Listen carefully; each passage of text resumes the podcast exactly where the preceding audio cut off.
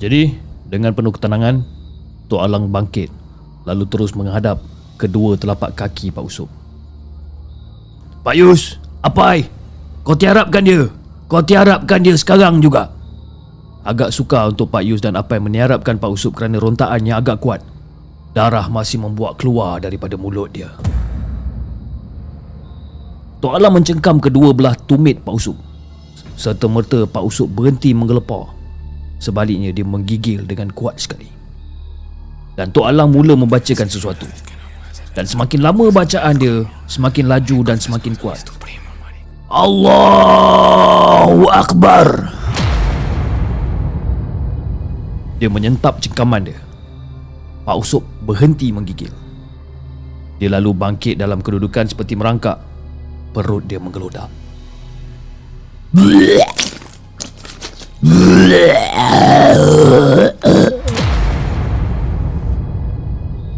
Pak Usop muntah dengan banyak dia. Jika tadi dia mengeluarkan darah, kali ini muntah dia berwarna hitam.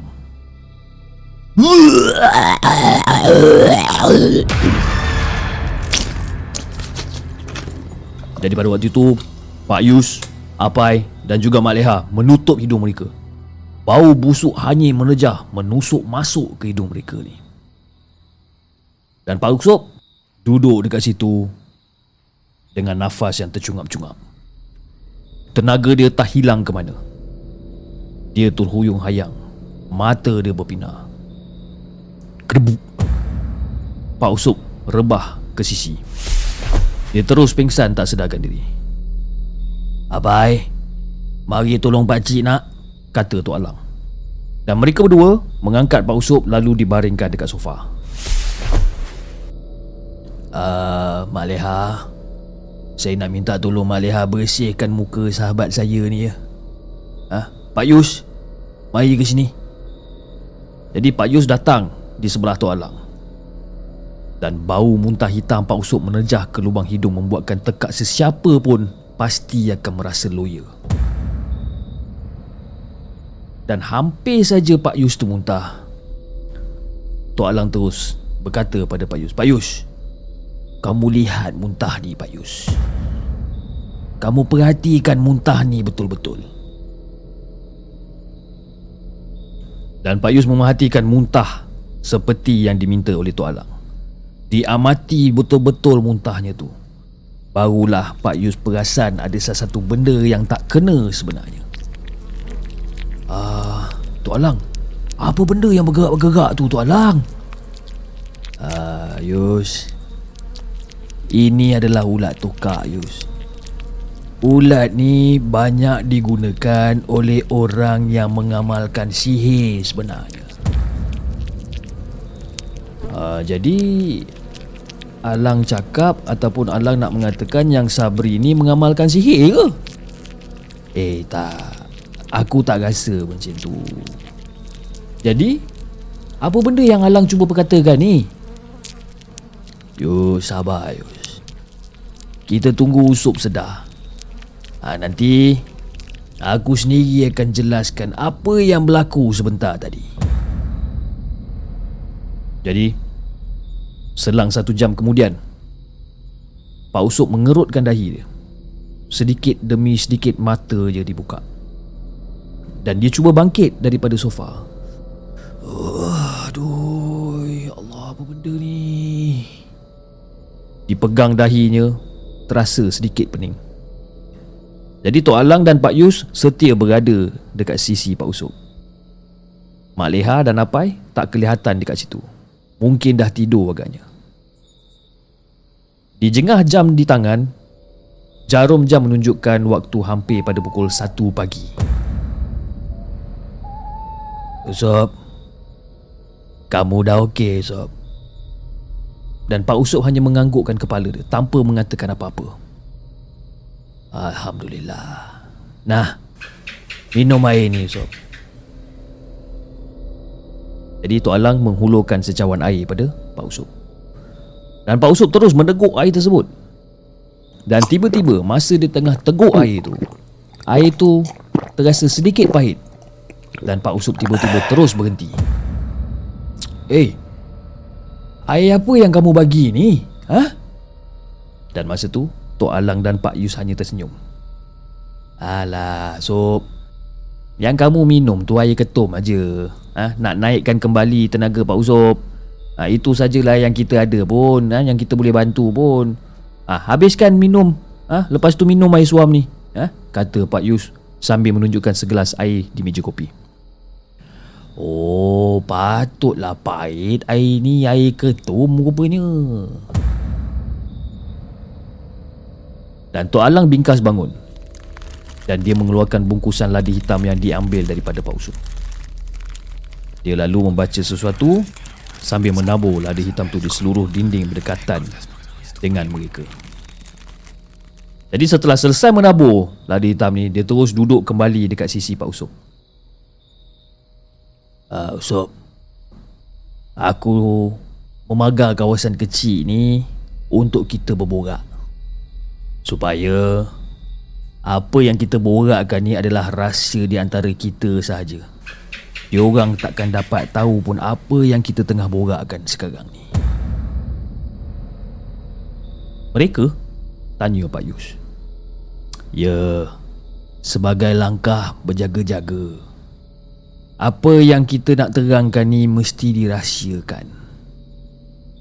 Dan pada waktu tu, Pak Usop dan juga Pak Yus mengangguk faham. Jadi Tok Alang bertanya kepada Usop. Usop, kamu ingat tak apa benda yang jadi dekat kamu sebenarnya? Ah, ingat lang. Aku yakin sebab air kopi yang aku minum tu. Ya, aku tahu. Sebab tu aku tak minum. Pak Usop terdiam masa tu. Eh, Lang. Kalau katakan kamu dah tahu, Kenapa kamu biarkan aja? Bagilah aku isyarat ke apa ke aduh. Janganlah kamu merajuk. So, aku akan jelaskan kenapa aku biarkan kamu meneguk air itu. Ah, Pak Yus. Tujuan kita pergi malam ni adalah semata-mata untuk menyiasat kita dapat rasakan ada sesuatu yang sangat jahat semasa kita bersentuhan dengan Sabri dekat reban ayam petang tadi. Jadi, aku mengambil keputusan untuk cuba menyelami sejauh mana kekuatan musuh yang sedang kita hadapi ini.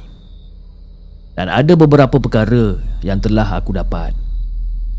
Usop, kamu masih ingat tak Masa aku tiba-tiba berdiri terjegat? Kau ingat lagi tak? Dan lepas itu Pak Usuk hanya menganggukkan kepala. Ha, Pada masa tu Aku telah diuji oleh jembalang tanah. Aku telah dipasung ke tanah. Tapi Alhamdulillah Aku mendapat pertolongan daripada Datuk Panglima Datuk Panglima? Harimau Datuk kamu ke lang? Si Pak Usuk mencelah. Ya. Kedua, semasa aku bersalaman dengan Sabri. Aku dapat merasakan dia bukanlah seperti Sabri yang merupakan anak kamu, Pak Yus.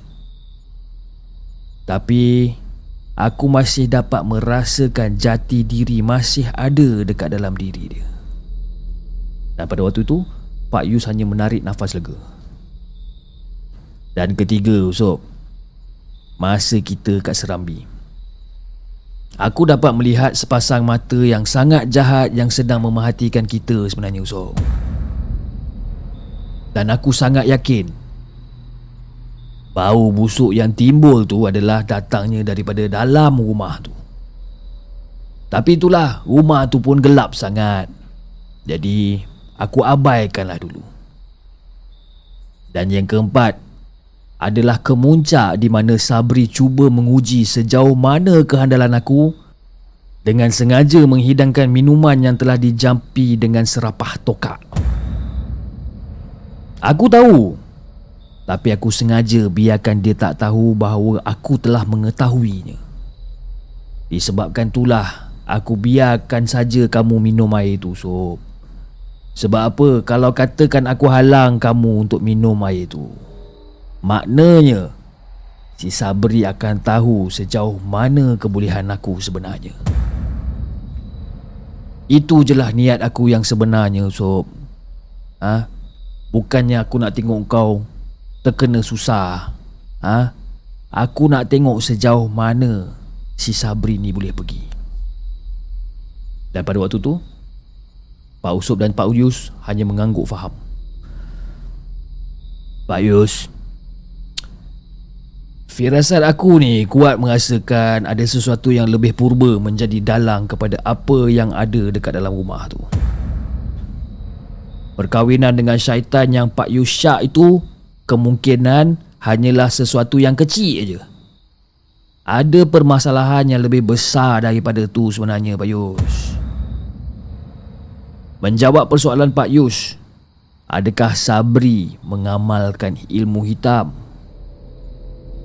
Aku rasa dia ni hanyalah sekadar boneka saja Pak Yus. Ah, boneka? Apa maksud Lang ni Lang? Boneka pula ni? Semasa aku nak berjalan balik, aku ada toleh kembali ke arah rumah Sabri tu. Dan Sabri tak segan silu menjemput kita orang ni semua datang lagi. Dan masa itu ada sesuatu yang tengah berdiri dekat sebelah si Sabri ni. Wajah dia aku tak nampak dengan berapa jelas. Tapi aku dapat rasakan itulah dalang sebenarnya. Kenapa dia keluar lang? Dan kenapa dia tak keluar semasa kita berada dekat serambi tu? Tanya Pak Usop. Dan Tok Alang masa ni dia hanya tersenyum je disebabkan kamu so Ujar Tok Alang sambil tersenyum memandang muka sahabat dia ni Ha? Sebab aku lang? Ya Kamu adalah umpan yang aku gunakan untuk memancing mereka keluar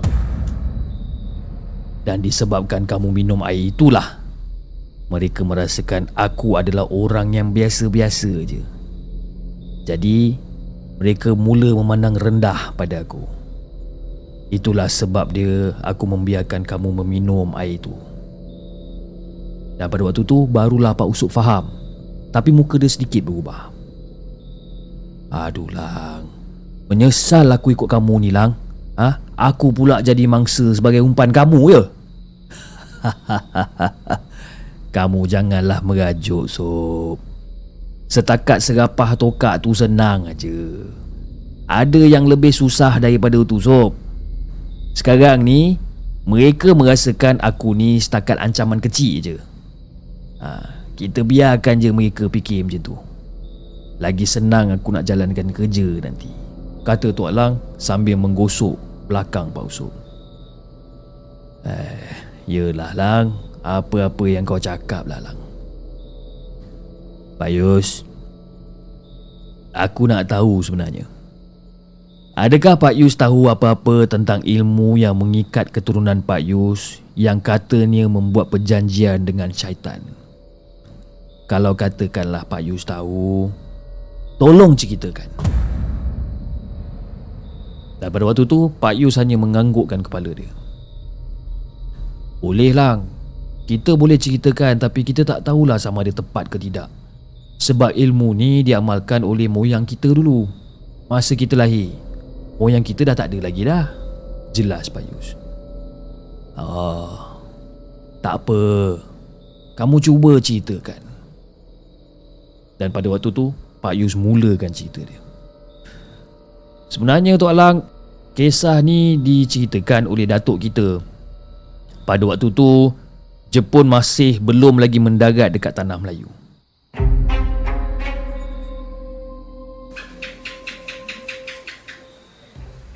Jadi sementara tu di rumah Sabri yang gelap gelita hanya sebuah pelita yang setia menemani malam. Baru kau tahu aku siapa kan? Kata Sabri sambil mendabik dada. Kesuma ikal mayang yang bersipuh di sebelahnya pun turut tersenyum girang. Aku fikirkan dia ni handal lah sangat Rupa-rupanya Serapah semudah tu pun tak dapat nak kesan Jadi malam ni bolehlah aku bersama dengan isteri aku.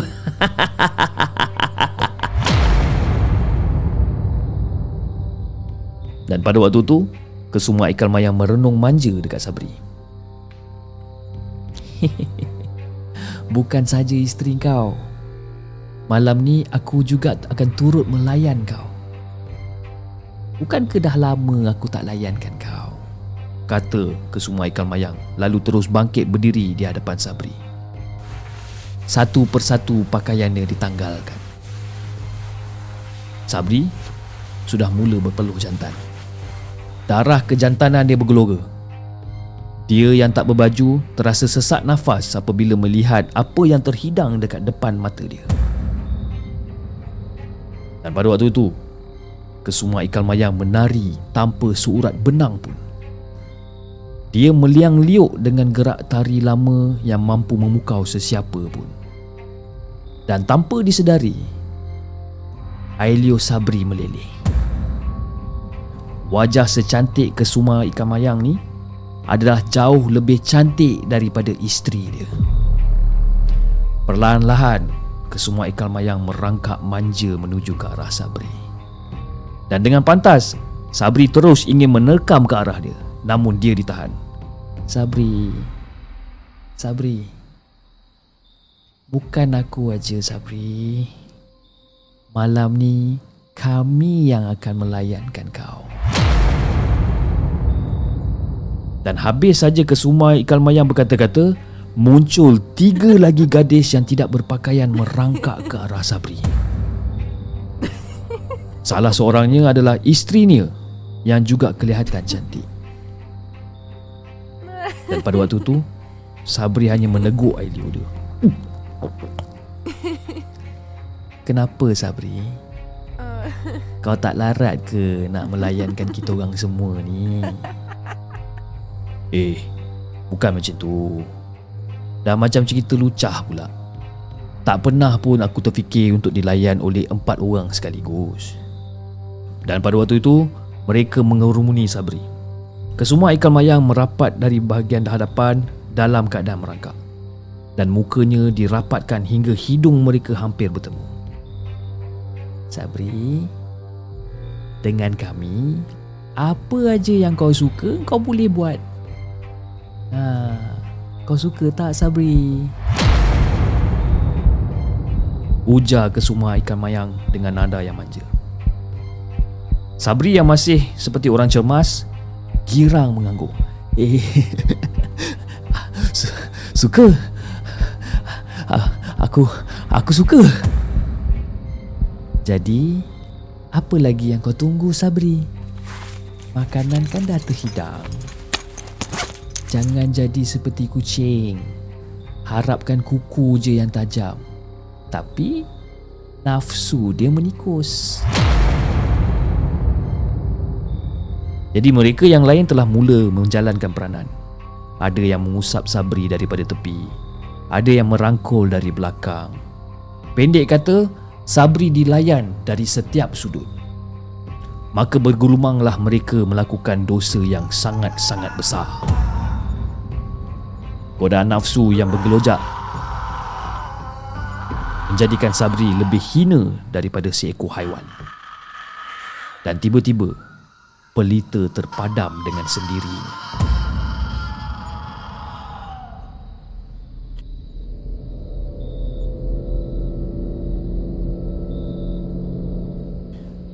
Jadi, arwah moyang Pak Yus mati tanpa mewariskan ilmunya sebelum dia mati ke? Pak Yus hanya menganggukkan kepala. Tapi kan Tok Alang, si ingat kita lah.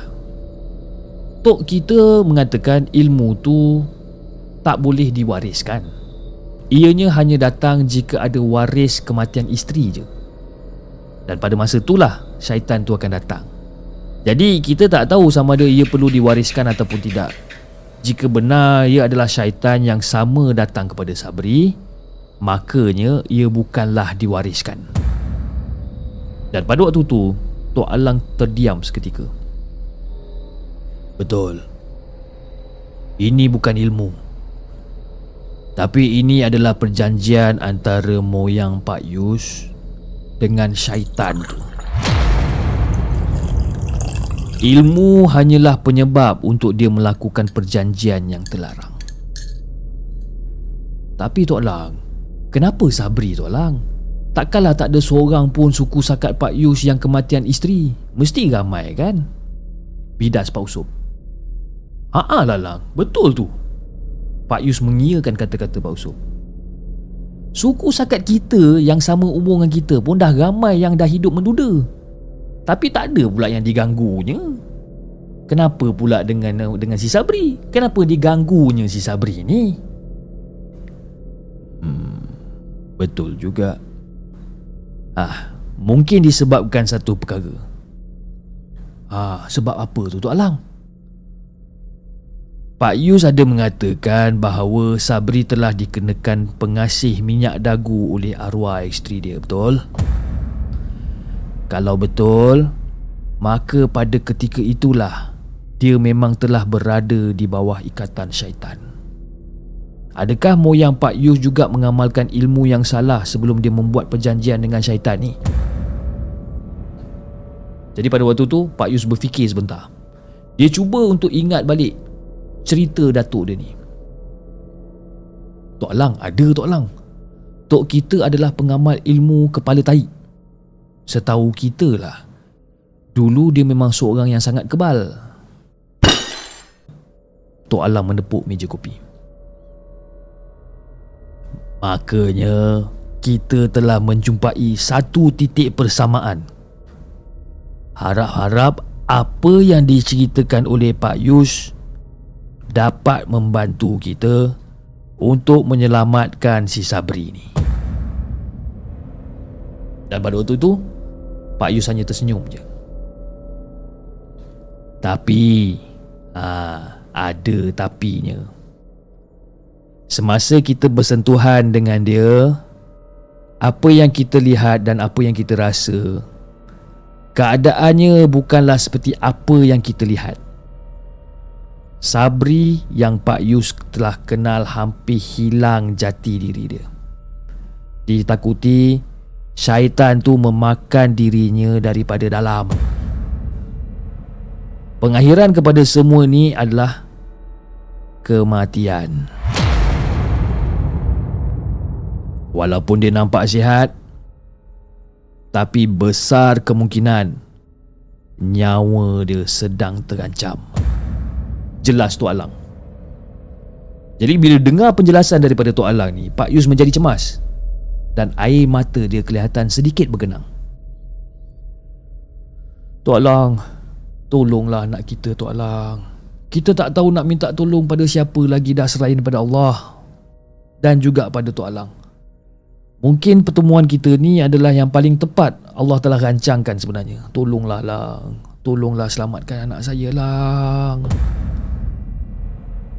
Yus. InsyaAllah Yus kita teruskan bertawakal. Kerja kita hanya berikhtiar. Allah juga yang menentukan benda-benda ni semua.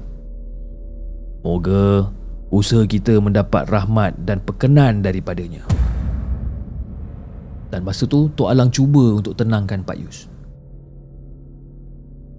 Pak Yus. Pak Yus jangan risaulah Pak Yus.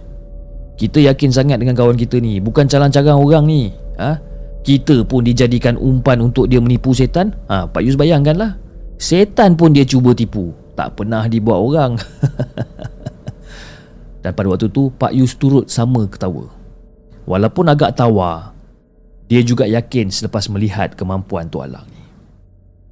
Dan secara tiba-tiba Tok Alang bangkit dan jam telah menunjukkan pada pukul 2.30 pagi. Uh, Yus Sob Jom Kita pergi mandi embun. Ada yang nak ikut? Ah, Mandi embun? Uh, Aku mengantuk lah Lang. Dah lah badan aku lemah ha? Aku kena jadi umpan lagi. Kamu pergi je lah seorang-seorang eh. Dan pada waktu tu Pak Yus juga menolak Kerana perlu pergi ke surau untuk solat subuh. Jadi dia ingin berehat dulu. Uh, Kalau kamu berdua tak nak ikut tak apalah. Aku pergi dulu ya. Uh, Kejap lagi aku balik. Ujar tu Alang lalu bangkit keluar daripada rumah.